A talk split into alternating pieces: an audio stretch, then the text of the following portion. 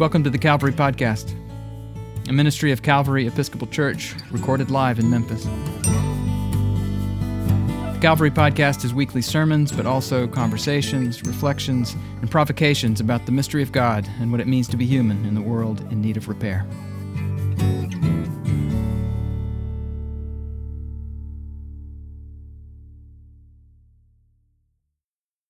So, I have a worry about what technology may be doing to our children. You might have one or two of your own. But has anyone else noted that it is impossible for a kid to make a decent blanket fort with Wikipedia and an iPad? When my brother and I were young, my mom went out and got us a set of World Book encyclopedias. I think they may have been intended for educational purposes, and I may or may not have plagiarized an article or two for school assignments over the years. But their sturdy bindings and perfectly uniform size made them excellent for pinning down the corners of the quilt that we'd stretched from sofa to piano bench to coffee table to La-Z-Boy recliner. Sometimes propping up the middle with a wiffle bat to increase headroom. You can't wiki a blanket fort into existence. You need actual encyclopedias or comparable building materials of comparable heft and substance.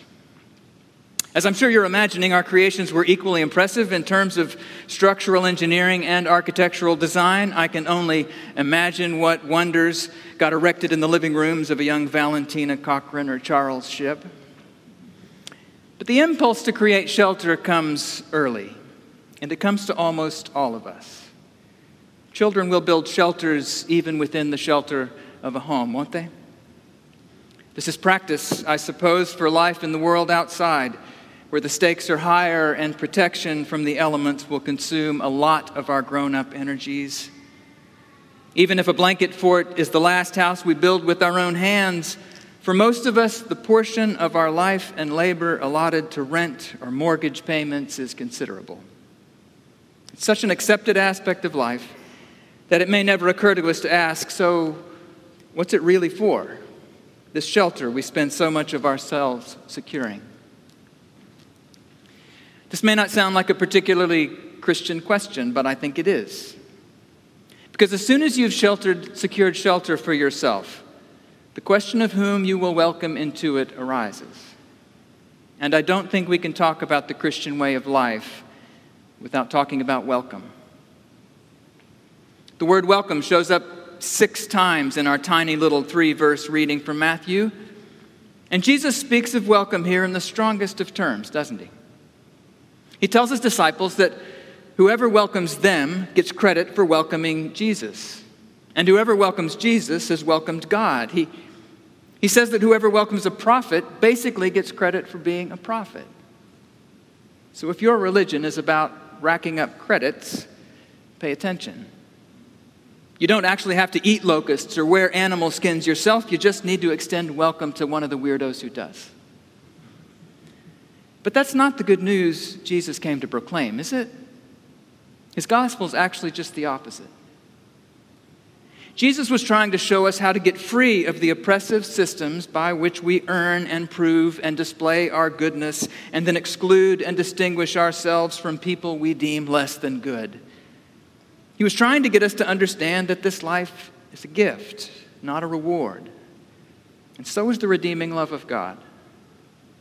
And if we could just get that through our thick heads and into our even thicker souls, we could wake up to the kingdom of heaven that's actually already here and has been here, right at hand, all along. So, why all the talk specifically about welcome? Well, according to Jesus, welcome isn't something good we do in order to gain entrance into the kingdom of heaven. Welcome is what the kingdom looks like when it becomes visible to us. In fact, it's so essential. Back at the beginning of Matthew chapter 10, Jesus is sending out his 12 disciples for the very first time to proclaim that the kingdom of heaven is drawn near. And as he does, he says this You received without payment, give without payment. Take no gold or silver or copper in your belts, no bag for your journey, two, or two tunics or sandals or a staff for laborers deserve their food. In other words, he sent his disciples out conspicuously unprepared so that they will be completely dependent upon the welcome of other people. Maybe because every time they are welcomed, the kingdom of heaven springs into view again. Their need is what makes the kingdom seeable. Ever since I built my first blanket shelter, I liked the idea that I got to decide who to let in. And the notion that by providing for myself and my family, I'd be a decent and responsible citizen goes deep. I knew the rules well enough to play the game by the time I was five. But what Jesus seems to be saying is that this is the perspective my mind has to be trained out of if I'm really to comprehend the kingdom of heaven, a kingdom whose only currency is, is grace and gift. He seems to say I have to learn this way of utter dependence. I need to learn to live as someone dependent upon the welcome of strangers. The way of the beggar, even. Isn't that how he sent his disciples out? As beggars. Interestingly enough, the word beggar doesn't mean someone down on his luck in the worst of ways. Beggar from, comes from Beghards, a group of mendicant friars in the 13th century in northern Europe. They were monks who went from town to town begging for their livelihood, like the Franciscans. We see needy, being needy as an unfortunate condition or a character flaw, but the empty bowls the Beghards carried were what they thought God had given them to offer the world. Neediness is a drain if we believe only in the myth of productivity, that we are what we can offer. But neediness, neediness may, may be a sign of irresponsibility if we believe a person's worth is defined by what they've secured for themselves. But if the kingdom of heaven is a realm of gift and grace, if it is a realm in which our worth and even our redemption are given, not earned, well, then we simply can't enter this kingdom filled up with self sufficiency, can we? We have to arrive with our need, arrive with our need, our lack, our emptiness. Lewis Hyde once wrote that the wandering mendicant takes what is empty from door to door. There is no profit. He merely stays alive if the gift moves toward him. He makes its spirit visible to us his well being is a sign of our well being, as his starvation would be a sign of its withdrawal. Maybe we still miss the kingdom of heaven that's right at hand because we are so filled up with self sufficiency that even the gift of God's love has no place to find in us. Friedrich Schleiermacher said that the experience of being in a relation to God is not first a feeling of freedom or of joy, but one of absolute dependence. Jesus did him one better, sending his disciples out empty, as though creating the conditions for absolute dependence might lead to relationship with God. First for his disciples, and then for the people in the houses and the towns to which they would travel. I don't believe for a minute that God visits pandemics on the world to teach us lessons. What I do believe is that when so much of our lives as we have known them ceases to be, we have an opportunity to see things for what they truly are. Apocalypse does not mean catastrophe, it means revelation or uncovering.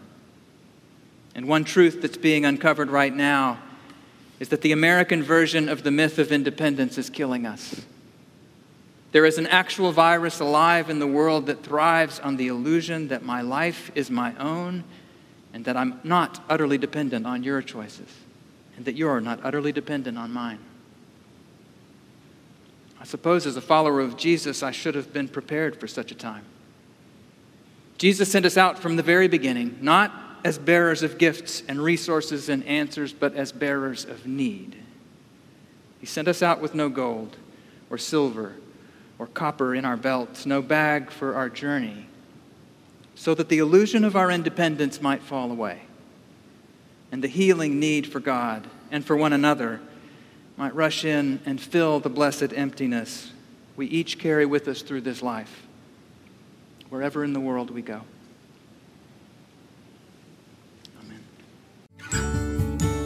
If you're curious about Calvary Episcopal Church, we are an eclectic bunch of Christian people who don't all think the same thoughts or dress the same way or vote for the same candidates or even believe all the same things about the mystery of God and what it means to be human. But we do believe that we need each other because of our differences, not in spite of them, and that God calls us into unity, not uniformity.